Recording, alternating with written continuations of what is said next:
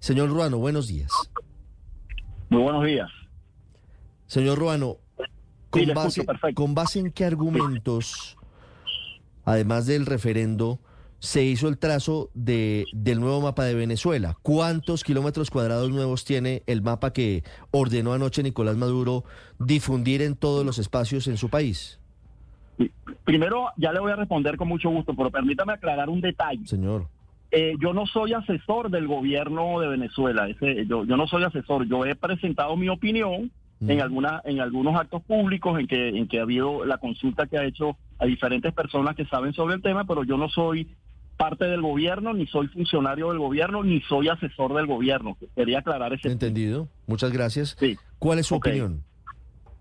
Mire, eh, eso del nuevo mapa de Venezuela es algo relativo.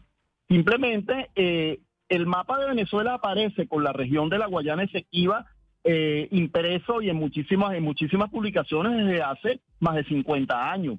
De manera que no es un nuevo mapa. Simplemente lo que se está es quitando de las rayas, que es una nomenclatura internacional de cartografía, cuando se señala eh, áreas cuya que están en alguna indefinición de soberanía y eso no solamente se- está en el mapa de la Guayana Esequiba, sino en algunos usted lo puede ver en la región de Cachemira, por ejemplo, entre la India y Pakistán y en otras regiones. Lo que se está aquí es quitando las rayas y asumiendo, como el gobierno eh, se comprometió en la pregunta número 5 del referendo, a crear una nueva entidad federal que se llamaría Estado Guayana Esequiba, y entonces simplemente aparece todo el espacio territorial, que son aproximadamente 159.500 kilómetros cuadrados, un espacio bastante grande que sería el estado, el vigésimo cuarto estado de la, de la Federación Venezolana. Eso, eso es lo que está planteado, pero no es un nuevo mapa. Sí, pues es un nuevo mapa en el sentido en el que están asumiendo como propios unos terrenos que hoy son de Guyana, no de Venezuela. Eh, los terrenos no son de Guyana, Guyana es un ocupante ilegítimo. Ah, bueno, es esa heredera es, del despojo esa es su territorial. opinión.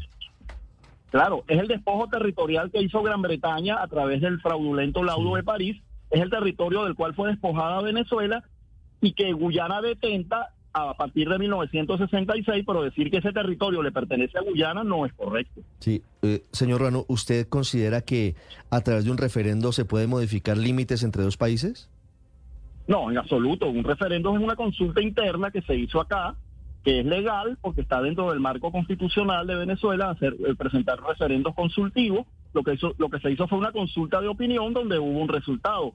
Pero eso no va a modificar límites internacionales. Los límites internacionales se determinan por otras vías, Claro. a través de la negociación, que es la vía ideal. Pero, pero fíjese, fíjese que ahí estamos de acuerdo, pero Nicolás Maduro piensa lo contrario y anoche ya abrió la posibilidad de que se abran licitaciones para la exploración, explotación petrolera en la zona que hoy está en disputa y que en teoría y, y pues entiendo las consideraciones históricas que tienen ustedes en Venezuela, hoy ese territorio está dentro del mapa de Guyana.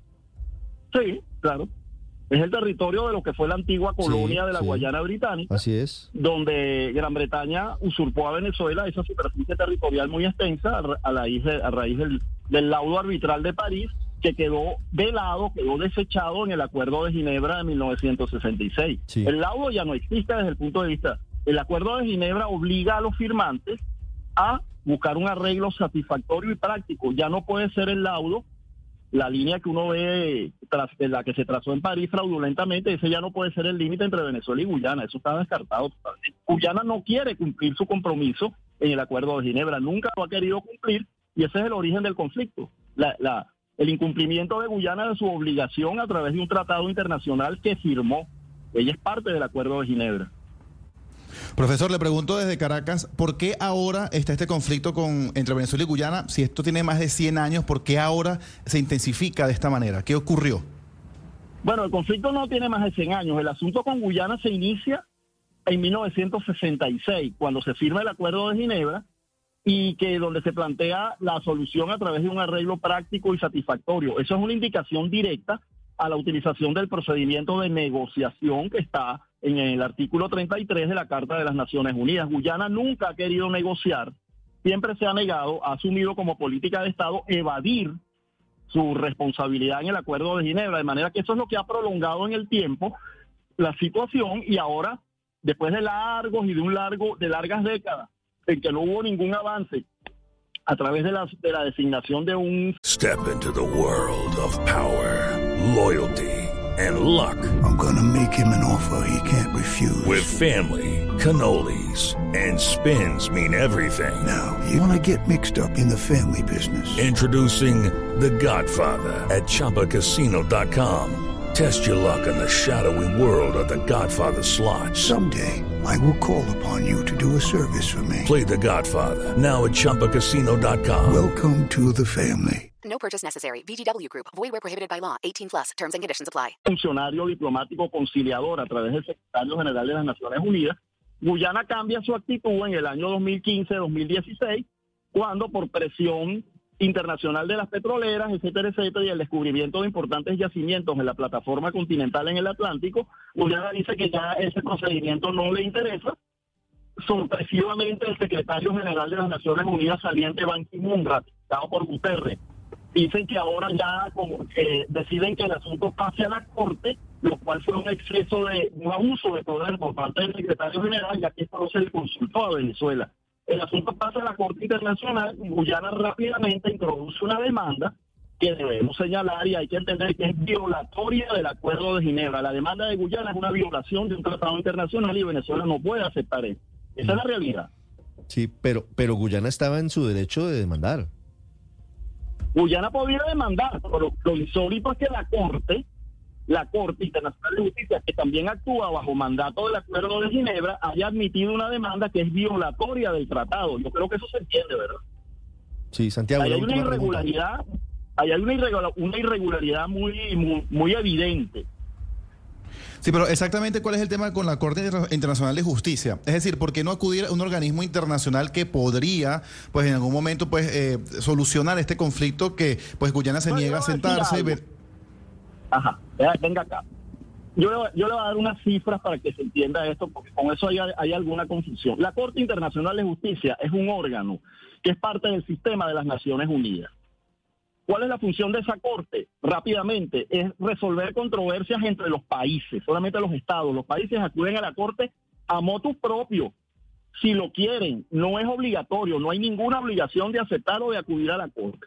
En el ejercicio de su soberanía, los estados admiten o no la jurisdicción de la corte. Le puedo dar una cifra, más de 100 países de la comunidad internacional, que son 194, ninguno, de 100 países por lo menos, eh, le doy un, número redondo, no reconocen a la Corte. De manera que Venezuela no es un caso aislado. Venezuela nunca ha reconocido la jurisdicción de la Corte. Los Estados Unidos tampoco la reconocen. China tampoco la reconoce. Guyana tampoco. Guyana lo que pretende es utilizar a la Corte para validar un laudo viciado de nulidad que quedó, digamos, anulado, eh, valga la repetición, en el Acuerdo de Ginebra de 1966. Eso es un fraude al Acuerdo de Ginebra. La demanda de Guyana es absolutamente inaceptable. Venezuela no puede aceptar eso. 847, señor. 847, señor Ruano, una pregunta final. Dígame. Us- ¿Usted qué opina de quienes consideran que esta decisión de Nicolás Maduro, todo lo que ha venido ocurriendo en los últimos días, el referendo consultivo sobre la Guyana y los límites territoriales, y lo que ha ocurrido en las últimas horas, que va mucho más allá, forma parte de una estrategia de generar un conflicto externo para eludir los compromisos que tiene sobre la democracia venezolana luego del levantamiento temporal de las sanciones de Estados Unidos. ¿Eso le, le hace Bueno, mire, sentido? esa esa es una pregunta que habría que responderla con bastante extensión y no sé si, si disponemos de tiempo. Relacionar la política interna con un escenario exterior de política internacional, como es el que se está planteando con, en el caso del Esequibo, Guyana, que, vuelvo ya claro, toda esta situación que se ha agudizado, que ha llegado este, al punto que tenemos en el día de hoy, ha sido provocada Guyana, no fue Venezuela. Guyana fue la que se fue a la corte, no quiso continuar con el método de la conciliación y es la que ha provocado este giro de 180 grados. Esto no ha sido provocado por Venezuela. Venezuela lo que está es reaccionando, reaccionando ante, e incluso ah, no debemos olvidar que Guyana ha estado otorgando de manera ilegal licitaciones para explorar y explotar petróleo en la plataforma continental en el Atlántico en áreas que no están delimitadas. Eso es absolutamente ilegal. sí. Y Guyana es la que ha estado actuando en ese sentido, de manera que Venezuela lo que, le- lo que está es reaccionando ante Sí, bueno. la actitud agresiva de Guyana. Venezuela no, no está agrediendo a nadie. Venezuela lo que se está es defendiendo. 848 es su opinión, válida, pero también recuerdo la máxima en política de, de no recuerdo exactamente el autor, de que si tienes un problema interno, busca un problema externo.